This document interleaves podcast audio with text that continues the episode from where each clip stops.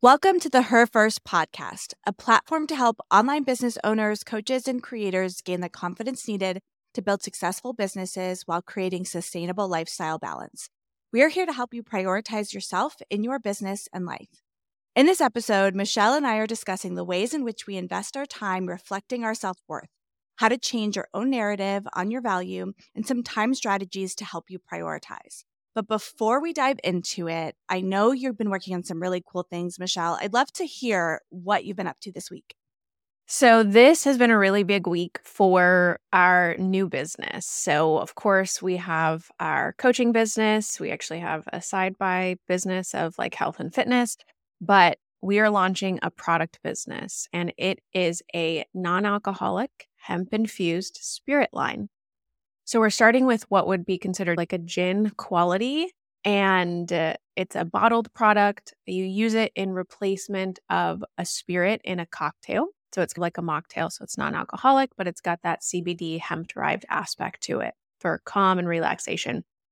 And we're like in launch mode, technically speaking. So we are trying to yeah, everything up and running. We're on a timeline of when we're waitlisting, pre-selling, and then you know, hosting local events in our San Luis Obispo community. We'll be hosting pop-up events in which we're our guest bartending and sharing with the community. And we'll be doing a pickup party and so much there. So this week has been all about solidifying the brand. And I'm working with this amazing graphic designer that I absolutely love and to just have had such a dream client relationship as as her client to be able to facilitate what it really looks like for our brand to come to life, which I think is such an important piece of a business. And I know that there's a lot of business coaches in the online space who are like, you don't need a logo, you don't need a color palette, you don't need this. And whereas that's true, you can go out and make money without any of those things.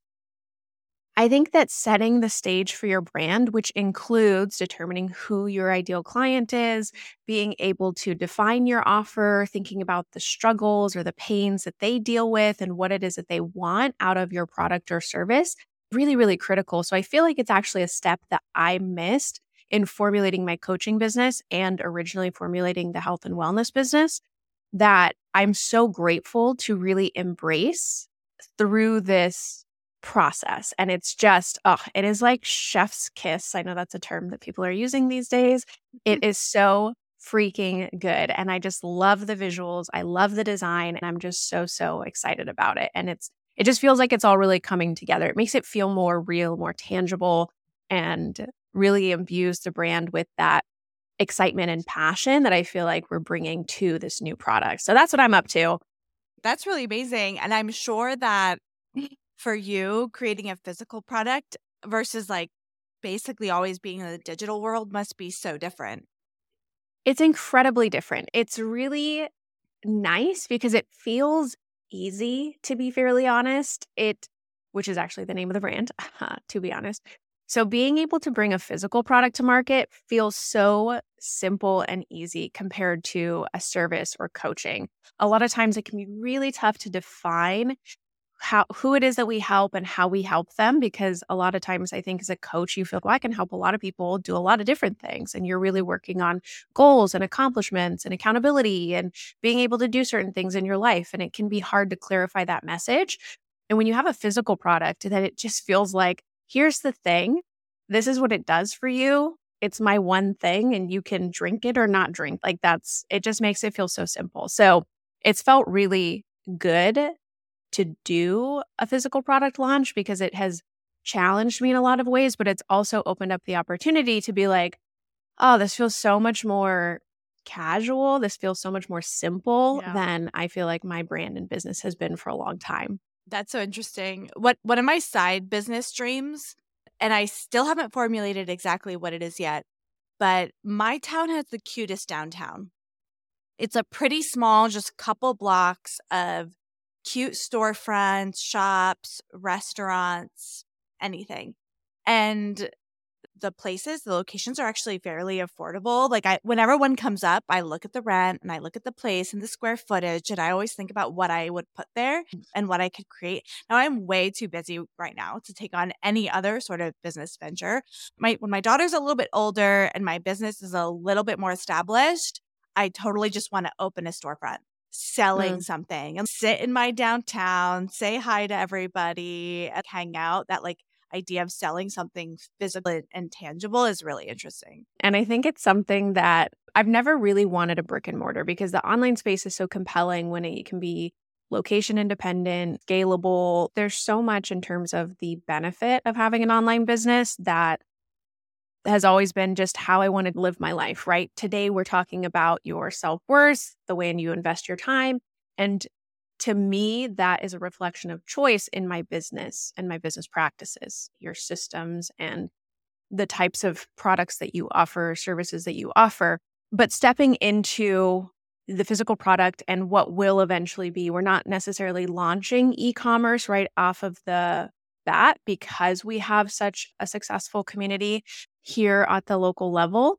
And so within three to four months from now, we'll be doing a true e commerce launch when it comes to influencer marketing and digital ads. And that's, I feel like, almost a totally it's almost like a second business to your yeah. like in-person business. It's, it's it's an it's an interesting split in the way that I have to think about it in the marketing because right now we're doing a lot of guerrilla marketing. We're looking at print publications at a local level. We have partnerships with restaurants that we're putting together and we're hosting events. We're applying to different markets as we come up on the holiday season. So there's a lot included in that.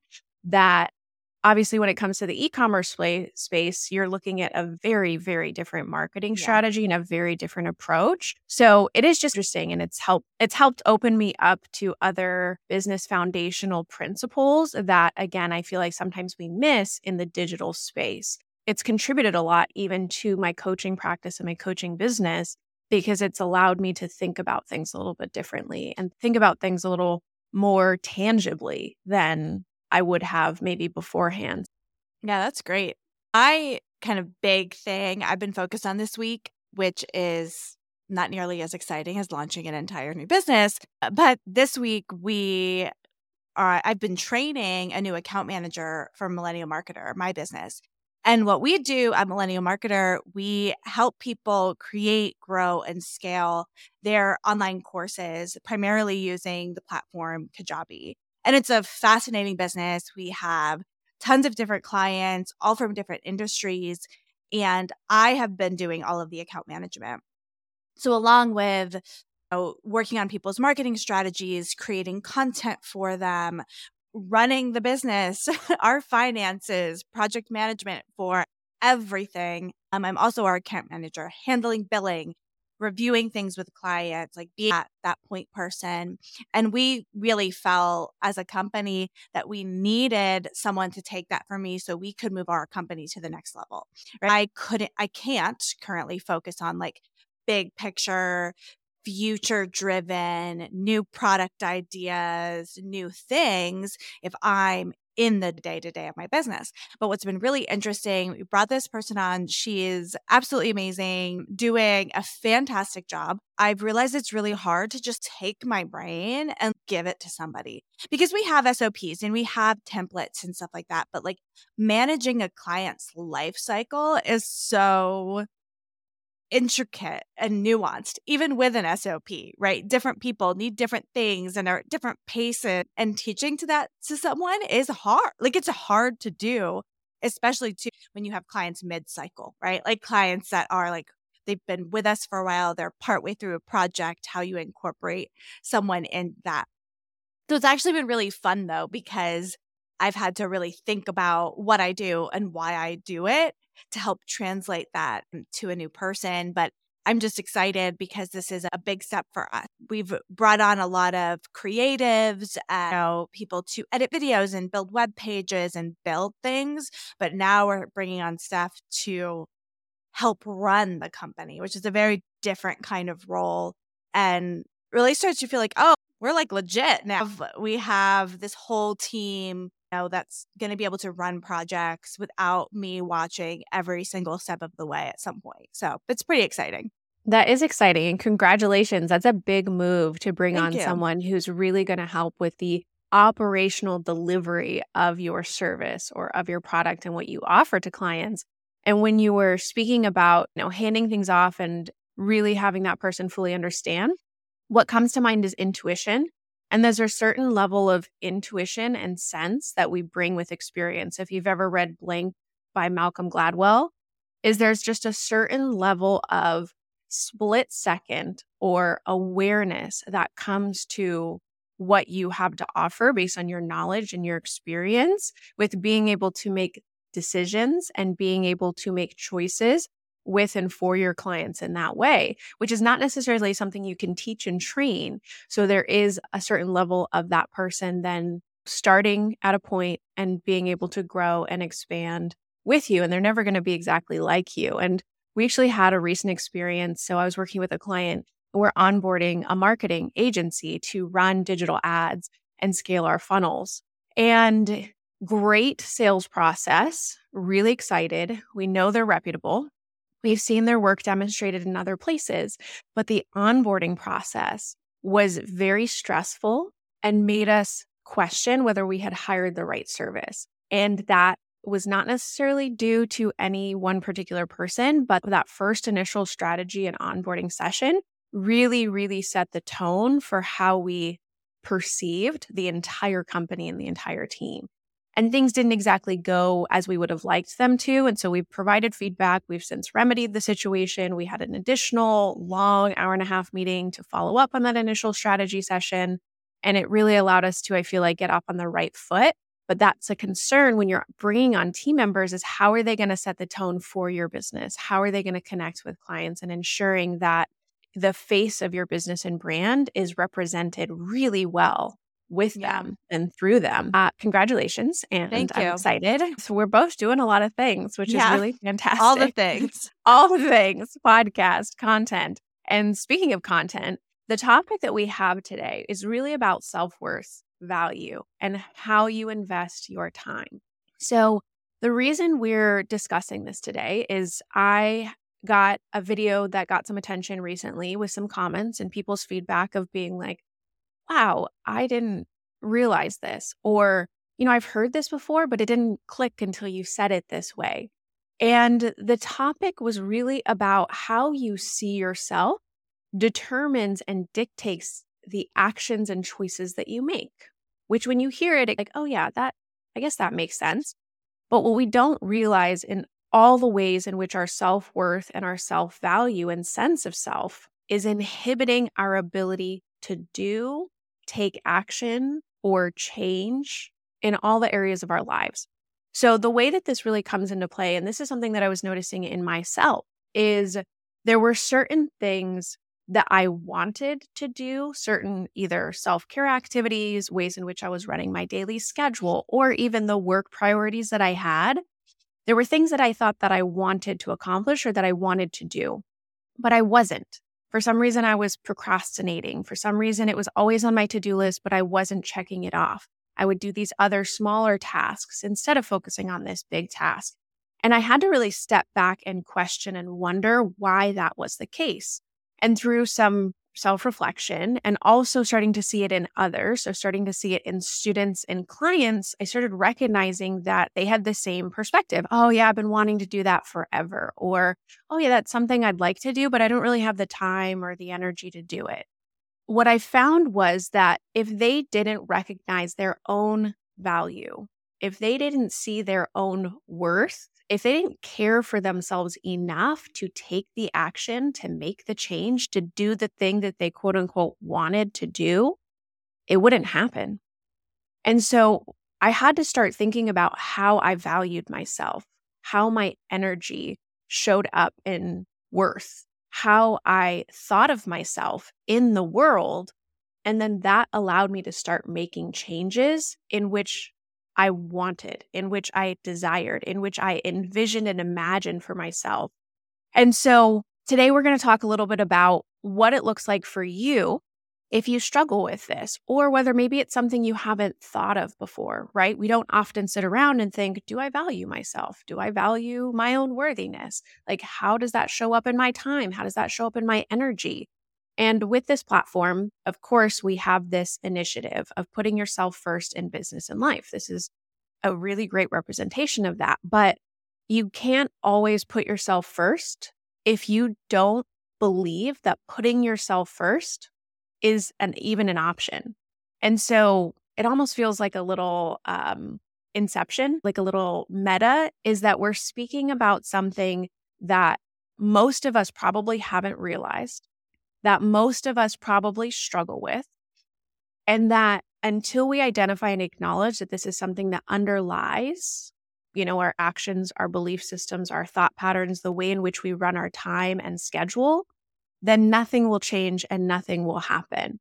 So that's what we're going to chat about today. Joanna, I'd love to hear kind of your initial thoughts on this. And if you have any personal stories that you can bring to this conversation of self worth and valuing our time, our energy, and what it is that we do throughout the day. One thing that really sticks out to me is this idea of choice over your time.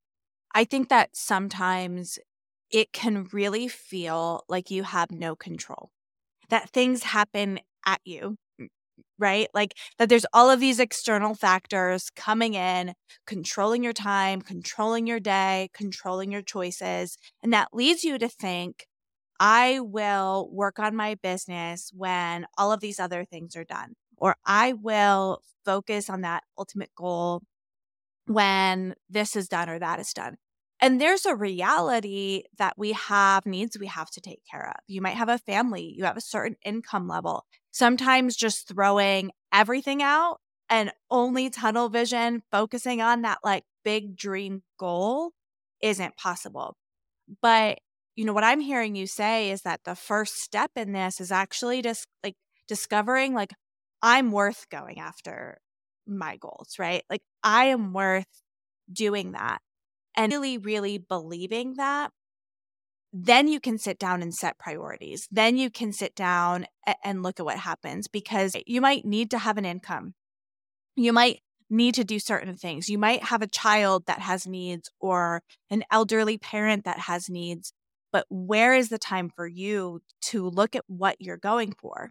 And you know, something that I think about when, you know, my first big dream was to be an actress. I don't know if you know this about me. Do you know have I told you about like my acting days? Like we talked a little bit about how you were involved in music and you did some acting. Yeah. And so it definitely piqued my curiosity. So th- this is just a very interesting story because, yeah, my first big goal was to be an actress. And I did dance lessons. I did every show I could do at my high school. I did not grow up with a lot of money. So, unlike a lot of the people I worked with, I didn't have vo- like voice lessons, dance lessons till I was six. I got a job working at a candy store so I could pay for my own dance lessons when I was like 16, right? Because I was like, I need to learn how to dance. And so a lot of people, actors, actresses in this space, they have all the lessons, all the things, all the clothes, all the whatever. But I did everything I could do for free. So every acting class my my school offered, every show, every little thing I could do, I did. And I was like successful. Like I didn't get p- paid for what I did, but in my, you know, I would get parts and leading roles and did community theater and things like that. And did was able to get into a BFA acting program in New York City that only 35 kids get into. I was elated. I was like, I'm moving to New York City. I'm going to be an actor. This is happening. And then it didn't. And there's a really interesting story for this. I thought I was going to get financial aid. Being out from a not affluent family, I was certain I wasn't I was going to get a lot of financial aid and you know about August I get my letter of my fan- financial aid package and it comes to me and I was going to owe $25,000 for the upcoming year. So I'm the first person from my family to go to college I, my parents and I are looking at this and we literally have no idea what to do. I'm like, what do I do? And my parents are like, we don't they had a business. Um, we went bankrupt at one point as a family. And they were like, we can't take out loans. Like, we don't have the credit to take out loans. I had no idea what I was going to do. And what's fascinating about this is I convinced myself as an 18 year old kid going to college I didn't want to do that anymore. And I think what happened in my brain is that I looked at this goal that I wanted. I had the path to achieving it. I felt this impossibility, which is something I probably could have figured out, but it felt impossible to come up with 20 plus thousand dollars. And I convinced myself I no longer wanted to be an actress it, in that moment. And I, I did figure out my life and I'm very happy with what I'm doing now. But looking back at that, I think it was what you're talking about. Like, I didn't believe I was worth it to take that risk on myself and make that move. I'm a very different person now than I was when I was 18, but it's definitely something I reflect on and think, man, like if only I had taken that risk, figured that out, but it just felt so impossible in that moment. And that is such a reflection of how you view yourself and what you feel like you're capable of. And we don't realize that these underlying belief systems and thought patterns, they embed everything that we do from the little to the big stuff. Like that's a huge decision. You'd gotten into this amazing school. You had this wonderful opportunity in front of you. And I get it. Like coming from the financial struggles, I feel the same way of what was possible for you felt limited. Yeah. And what happened was not only did it change your idea or perception of what was possible, it made you shift your goals. It made you shift who you were as a person. If you identified as an actress and now this was something that wasn't possible for you, you said that, nope, I no longer want to identify in that way. And Yes, you probably could have figured it out. Yes, student loans. Yes, whatever the situation was. But the external circumstances aren't as important as the fact that it shifted your sense of self. It shifted the way in which you show up in the world. We have to recognize all the ways in which we're giving away our power in that way, in which we're giving away our identity and our sense of self. Now, if you had decided internally, yes, this isn't for me, I've decided that, I've given it the go, I recognize this is not what I want out of my life. But because your external circumstance changed the way in which you thought about yourself and changed the actions that you take, that's huge. So much of that comes from this doubt and insecurity that we have. Yeah. And I feel like as women, we struggle with this a lot doubt and insecurity. We doubt our own abilities. We are insecure about our physical. Just starting with the insecurities in which physically we are expected to show up, in the way in which we have to present ourselves, and just our ability to accomplish a goal, to work on something. So today we're talking about time and scheduling, and we're talking about how this shows up in our day because ultimately your seconds make up your minutes, make up your hours, make up these. Your days make up your weeks become your months, and your months become your years. And that is your life. So if you were to break down your life, it is time. And time is the most important resource, tool, thing that you can imagine investing. And we have to start thinking about our time in terms of value, in terms of worth. And I'm not necessarily saying put a dollar value on it. Yes, absolutely. If you're doing work, you need to consider that type of thing. But what we're talking about today is seeing your time as incredibly valuable. We often, you know, when we take on clients, maybe we do that extra little thing that here or there. Maybe we've compromised, oh, yeah, I'll help out with this, even though I don't really want to, or even though I don't really have the time or space for it. But we do that. We compromise, we sacrifice, we give up in so many ways, personally and professionally. And what that does is devalue our time it shows and demonstrates that we don't feel worthy of choosing differently. And I think that's such a big part of this puzzle. And so many people, so many of our listeners, they're online business owners, they're content creators, they're women trying to move up in their company and be executives, right? All of these high powered people who've maybe made decisions to live a life as a woman that's maybe not as conventional, right? And we may have not been taught or been modeled how to manage our time in a way that reflects that. You know, when you think about, at least for me, my mom always worked part time, was a stay at home mom, and that was her choice. That is what she wanted to do and how she wanted to live her life. And she lived the life that, that she wanted. But when I look at how she spent her time, it was often dictated by the needs of the family. And she was happy with that, right? That fit her goals, that fit her lifestyle. So her time was managed by us. But then all of a sudden, you have someone raised by a woman who picked that lifestyle, becoming a different type of woman with different goals and dreams and aspirations with, with no real home model of how to be a mom and how to run a business and how you manage your time to be effective with that. I've worked on a lot of different time management strategies to figure out how to make this work because I am ambitious. I do want to spend time with my family. I do want to spend time with my husband. And I spent a lot of last year starting a business while having a full time job and full executive leadership level full time job while starting a business. And how I did this, like how I managed to do this, uh, first, to be perfectly honest, I didn't sleep that much. I had, I made sure I slept, but there, there was some lack of sleep there that happened. And I knew it was a phase of life. Do you know what I mean? I knew it was like, this is for short term so that I can be a business owner. I'm there now and I sleep now. But for some reason, I could not sleep last night. No idea why, but that is not very normal.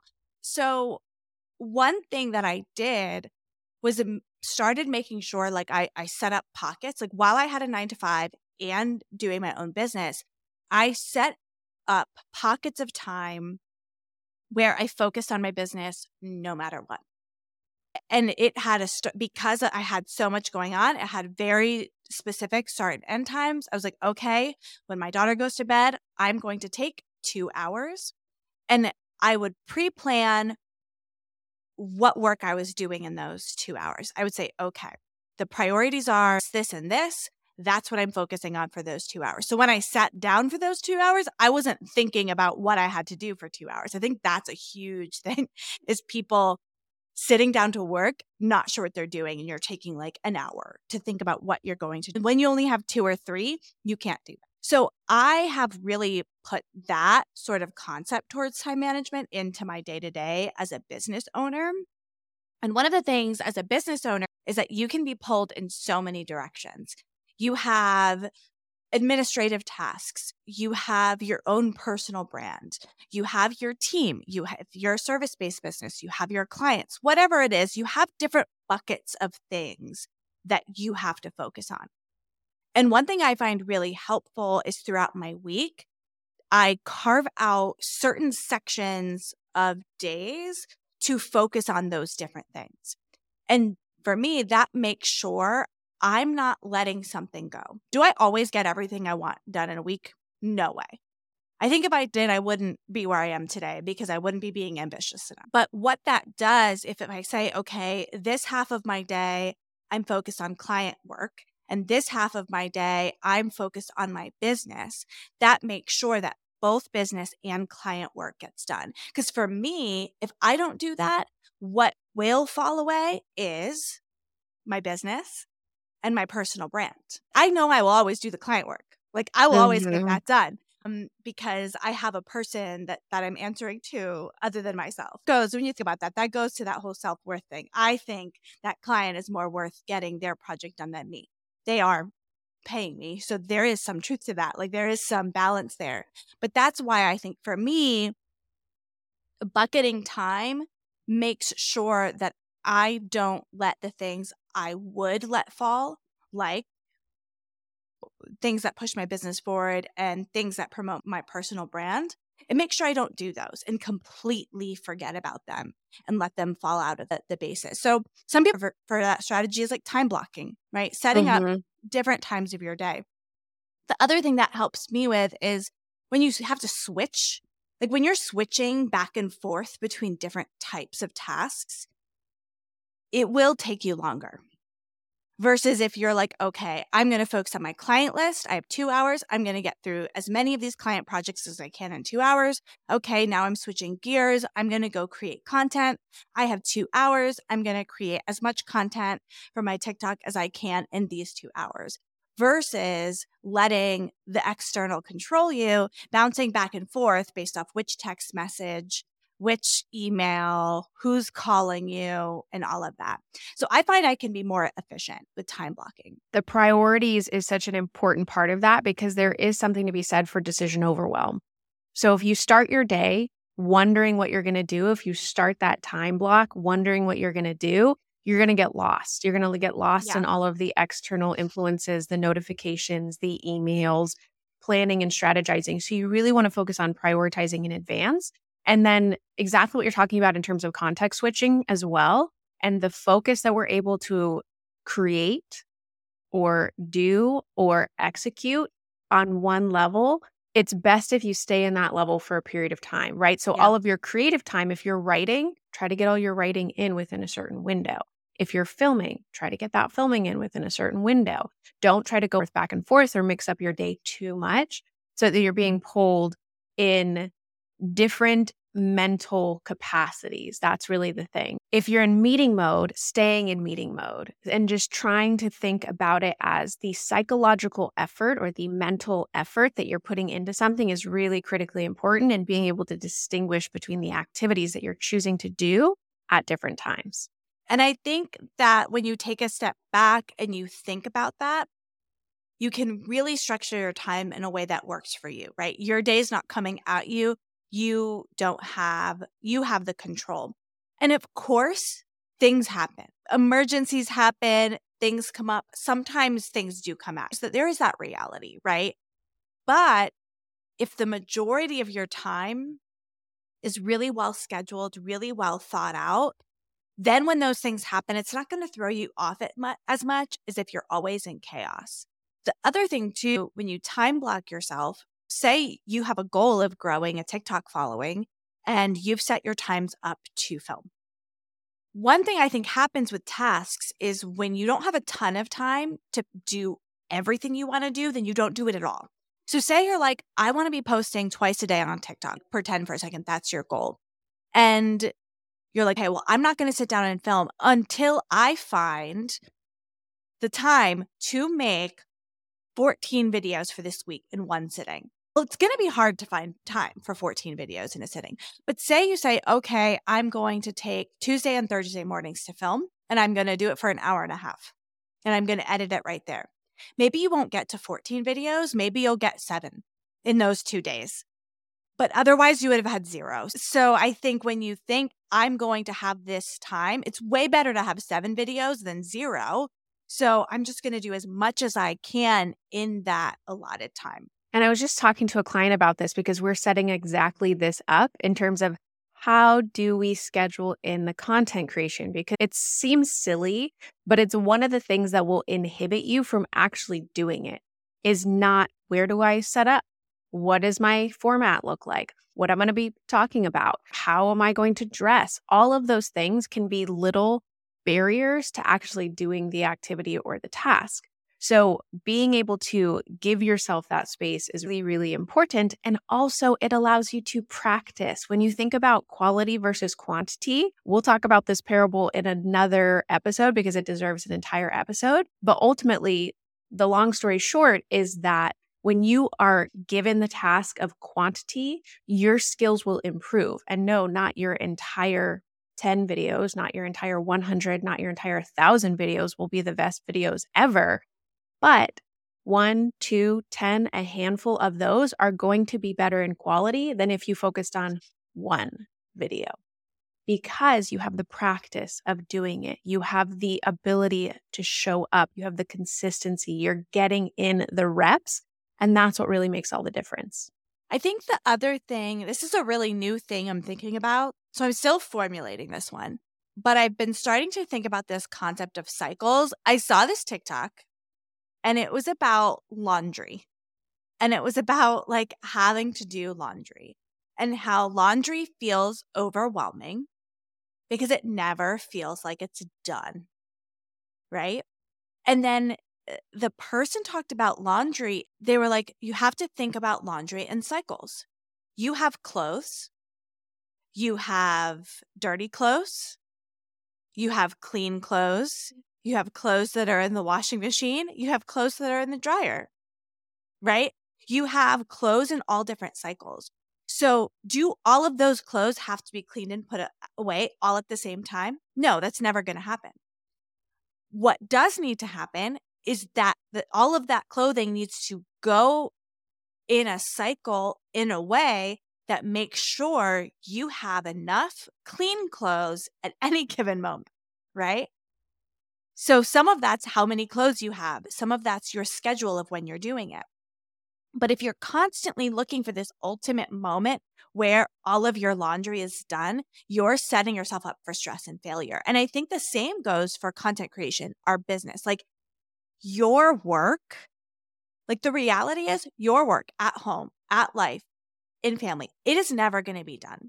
So, how can you set yourself up in life with cycles that get you towards your goal. You don't have to be at your goal today. You don't have to be done tomorrow.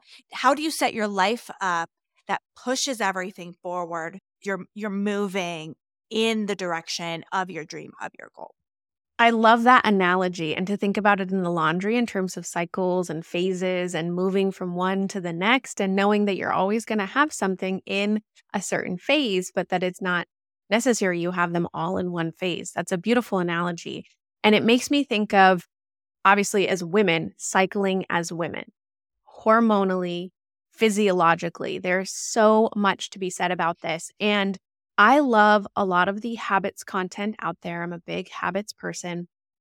You know my feelings in somewhat about self discipline. We'll talk more about that. And I do believe there is something to be said of self discipline really tying into this self worth and this value because I really feel like, Flynn, if you were to look it up, is about punishment. It's about disciplining or punishing yourself into action. And I really don't believe in that model necessarily.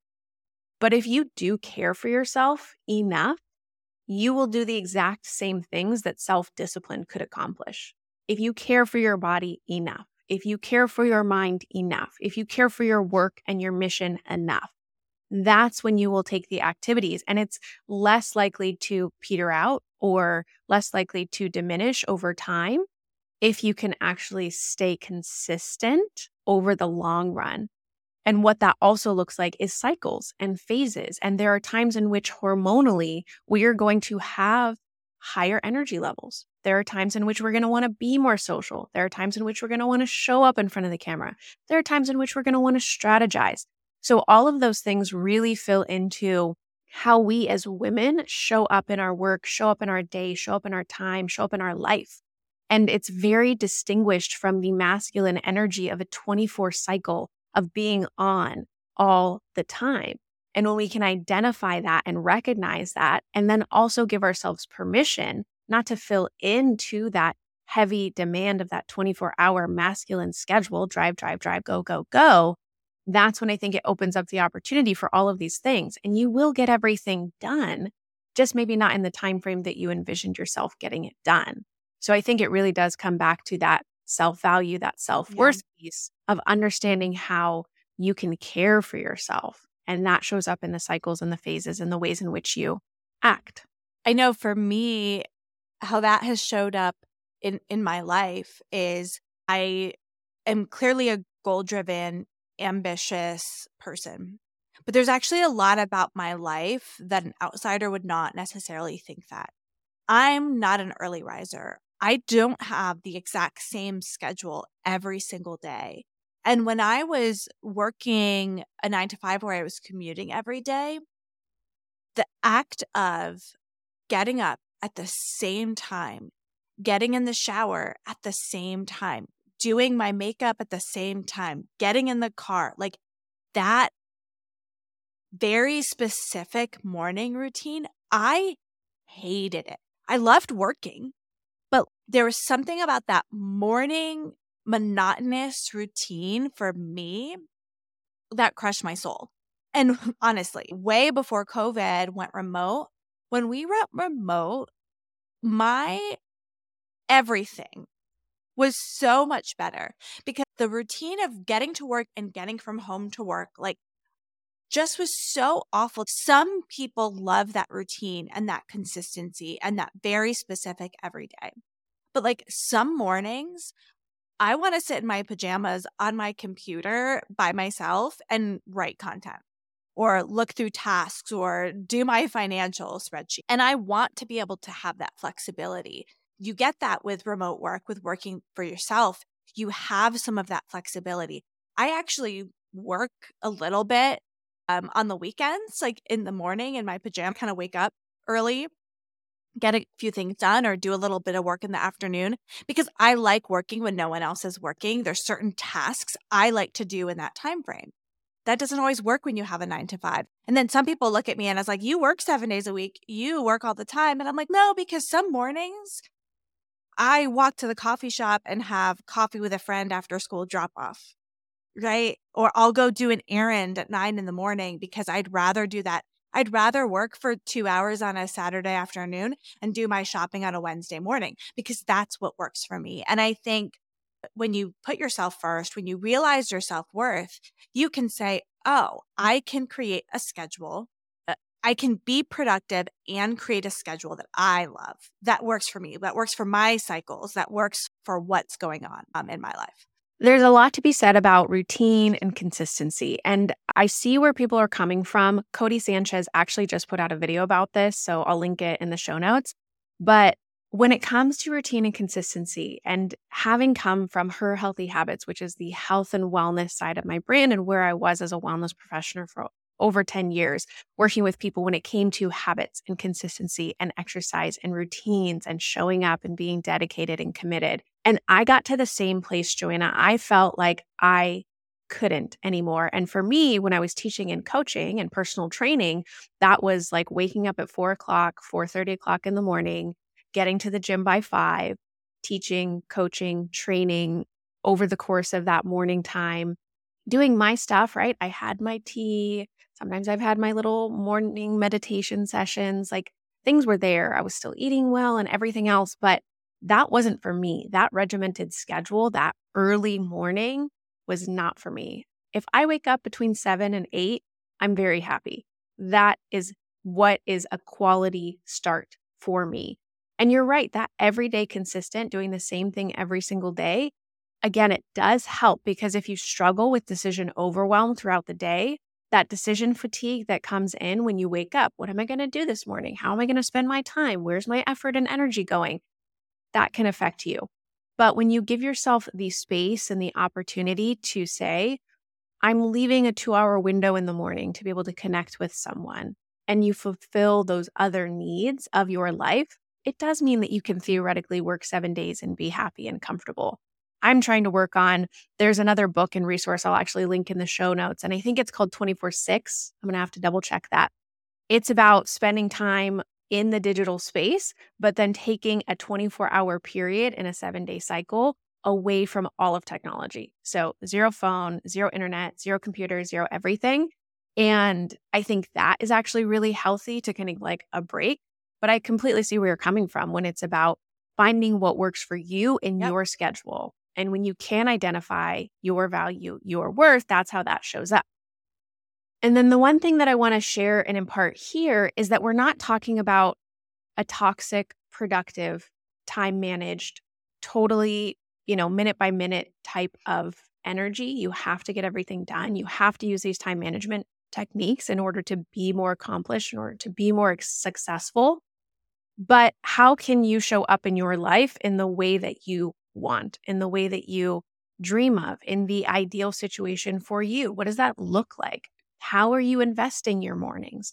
What does your calendar look like when you're scheduling out meetings or working with clients? Are you putting in the right time and energy to, like Joanna was talking about, focus on the business tasks and activities that are going to actually move your business forward. I know that I get into the trap of now I have a bunch of clients on my plate and now I'm not creating content consistently. Now I'm not actually focusing on marketing on a larger level or creating that brand impression. And so I've really had to think strategically about how I'm investing the time throughout the week in order to allot for each of the things that I need in my life. And again, it's not about being overly productive and getting everything done within that time frame. It's about what do I imagine my life to be and how can I effectively use my time to accomplish those goals? And I think when you think about how do you move those goals forward?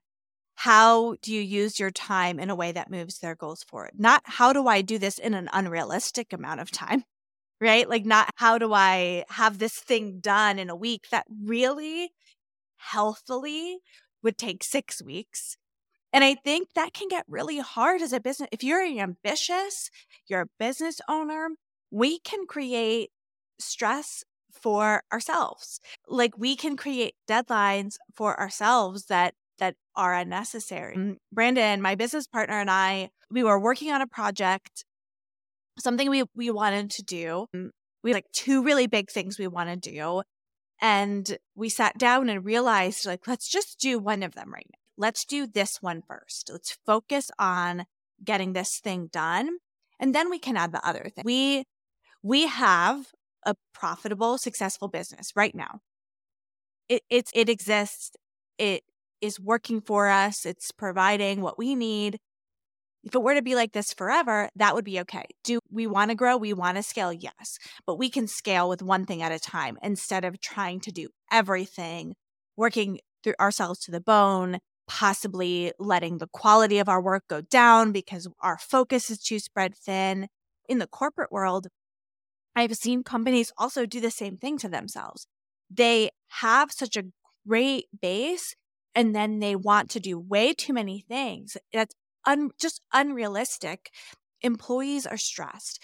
it becomes a toxic work environment. People leave, right? Like people don't stay when they are overly stressed, have too much work. And I think as a leader of, you know, if you're a solopreneur, you don't have a team yet, you have to think about how you treat yourself. Like, I should treat myself with that respect. What's realistic? What is the realistic timeline to hit this goal? And then how do I fit that into my life? And then when you have a team and you're growing in that way, you have to start thinking of what's realistic for our whole team. How do we move forward in a way that isn't toxic? Right? That isn't that toxic productivity, constantly working life that leads to burnout. Really, I think what we're trying to accomplish through this conversation is not leading to that burnout, not getting yourself into a place where you're sacrificing, not compromising your time, your energy, how you're investing yourself on a day to day basis. And we believe that where that comes from is really understanding your own value. So I think the best way to start to accomplish that is really sitting down and writing, maybe recording a video or an audio note. How do you value yourself? What does it mean for you to have self worth? Do you feel worthy of the goals that you're working towards right now? What is it that's inhibiting you or keeping you from having what it is that you're working towards in the present moment? And starting to reflect on some of the things that we're talking about today and really identifying how would you measure your self worth? If you were to sit down and say one to 10, how valuable do I think I am? Where does that come up? And this shows up in your pricing. It shows up in how you deliver your services. It shows up in the offers and products that you're creating. It shows up in your content creation. And whether you show up doubtful and insecure and unsure, or whether you show up as an expert and as an authority and as someone who speaks from a place of knowing their own value, knowing their own worth, and identifying that you are worthy of being here. You are worthy of taking up space. You are worthy of presenting your ideas and your opinions. You are worthy of being heard and you're worthy of selling and you're worthy of showing your genius and expertise in the world and demonstrating everything that you have to value and everything that you have to show and everything that you have to deliver to the world. And the world needs it in a big way. So don't let those external things impact you. And I know, Joanna, you have some thoughts about how, when we start to shift this sense of identity, when we start to shift our own value, start to shift our own worth, how that affects everything else in our lives. So, external circumstances as well as possibly relationships. So, I'm going to let you take it away with relationships. So, there's definitely this interesting thing that happens that once you start to really own your own self worth, you start to own your time, you start to set boundaries and stick to them. If you have been someone who's put yourself last eh, or a people pleaser or any of those things in the past, people in your life will likely struggle with you being different and can cause a lot of tension. So you're going to have people who you knew you one way and they're going to have opinions on your life decisions and your choices. And I think that can show up in a couple of ways. One, you can get actual criticism, right? You've made a decision, you want to do something, and there will be naysayers that say your idea is not great. I remember I had a family member when I first started talking about becoming a business owner laugh at the idea that a business I owned could make more than $100,000 in a year. You know, make that kind of comment. When my husband decided to be a stay at home dad, um, this was a decision we made for our family. We had multiple people, some stay at home moms, criticize him about what he was going to do all day, right? As a stay at home dad. We made that decision because we believed that my career was what we wanted to prioritize as a family in terms of our focus because I was very dri- driven. I had big goals in the first six years of my daughter's life as a corporate person, I more than doubled my salary and started a whole business. And that's because of the choice we made as a family that my husband was going to stay at home. And we could talk all about that concept because there is a lot of truth that like men with a stay at home spouse, they tend to out earn everyone because they have someone at home taking care of all of that like mental load, home labor, care tasks that's a whole nother topic. But when we made that decision to put my career first, little unconventional, right? In terms of like our general view of society, how how families should run, we received a lot of criticism from our friends and family. The next thing is you're going to decide on these boundaries, these time blocks, these things you're deciding for your life, and then requests are still going to come in. So people are going to ask you to meet with them at times that you've decided are no meeting times or focus on a task that's not your choice. And you have to stick to those boundaries, right? If you say, I'm dedicating this time and you get 10 minutes, 10 text messages during that time, you cannot respond to them, right? Like you can just not respond. And people will likely not be as mad as you think they will be for like setting those boundaries some people will be mad, but some people will just not even think about it. So you have to not let your need to please others and put others first come above your schedule and your choices and your boundaries. And that can be very very hard and create tension and do all of those things in your life. So, a lot of times, these like personal shifts in your mindset create outside tension and you have to be prepared for that. Know it's going to happen and just know, you know, if I set this boundary, okay, the first time might be awkward. The second time might be even more awkward. The third time, that person might get mad at me. But then, fourth, fifth, sixth time, that person is either they're going to learn to respect your boundaries, your time, or maybe that's not someone who should be that deep in your life if you can't set those boundaries with them. So I think one thing to be very aware of if you go on this journey to put yourself first and to prioritize yourself and to prioritize a goal, there will be issues with the outside world, and you're going to have to learn how to deal with it. That is going to happen big time. And I've seen it happen with partners, with family members, with coworkers or your team members, with friends, and even with strangers who have nothing to do with your life. Everyone is going to have an opinion about the choices that you make.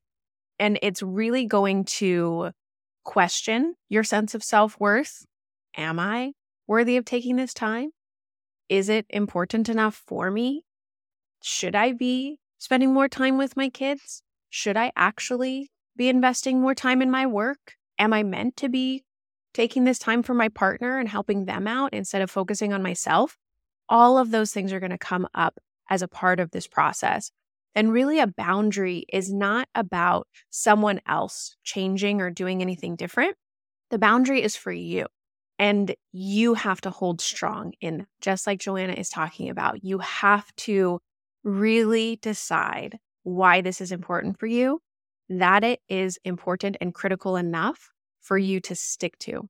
And all of that will come with that belief system of value and worth, truly. And that boundary is for you to hold in place. And it is going to be awkward, like she mentioned. It is going to be odd to be able to exert, but it's so important for you to stick with. And that's something that I'm actually doing in my schedule right now. I'm not booking any meetings on Mondays. And then I'm also technically not really booking any meetings on Fridays. And as of this next month, that will be solidified in stone.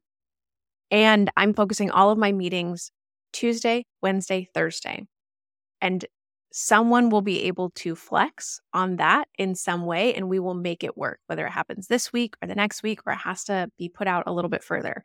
But that is a priority that I'm making so that I can better manage my time, better manage my energy investments, especially as we're launching a whole new brand and business. It's really important for me to start thinking and focusing more critically about where am I investing that time and that energy and being really cautious, being really protective of it and guarding it to a really huge degree. So, thank you, Joanna, for sharing that because it's something that I don't necessarily think about is what is the ripple effect? Because when we talk about these things, we are thinking about, okay, how does this affect our lives? How does this show up in our schedule? How does this show up for me in my business, in my content creation? But with all of those changes comes the external influence, comes the relationships, comes the what's happening as a result. And those things will start to make you question or make you start to wonder whether you're making the right choices. And so you have to be really strong and really solid in that.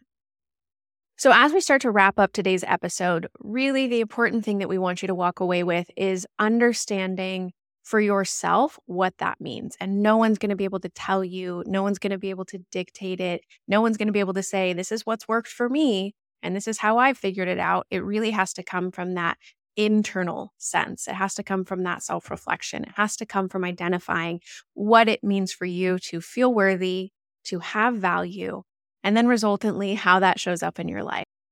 I just want to thank our listeners for joining us today for this discussion. And I hope that you found some inspiration as well as some just practical advice so that you can start to make the most of your time. And I encourage you, you that as you make choices, to focus on yourself, prioritize your time, set those boundaries, that you don't let the external factors, negative thoughts of others keep you from protecting your time. If you enjoyed this episode, please subscribe, share it with your friends, and leave us a review. We'd absolutely love to hear from you about what you took from this episode and how you're going to implement it in your life. Remember, your time is precious, and so are you. What is one thing you can do today to prioritize you in business and life?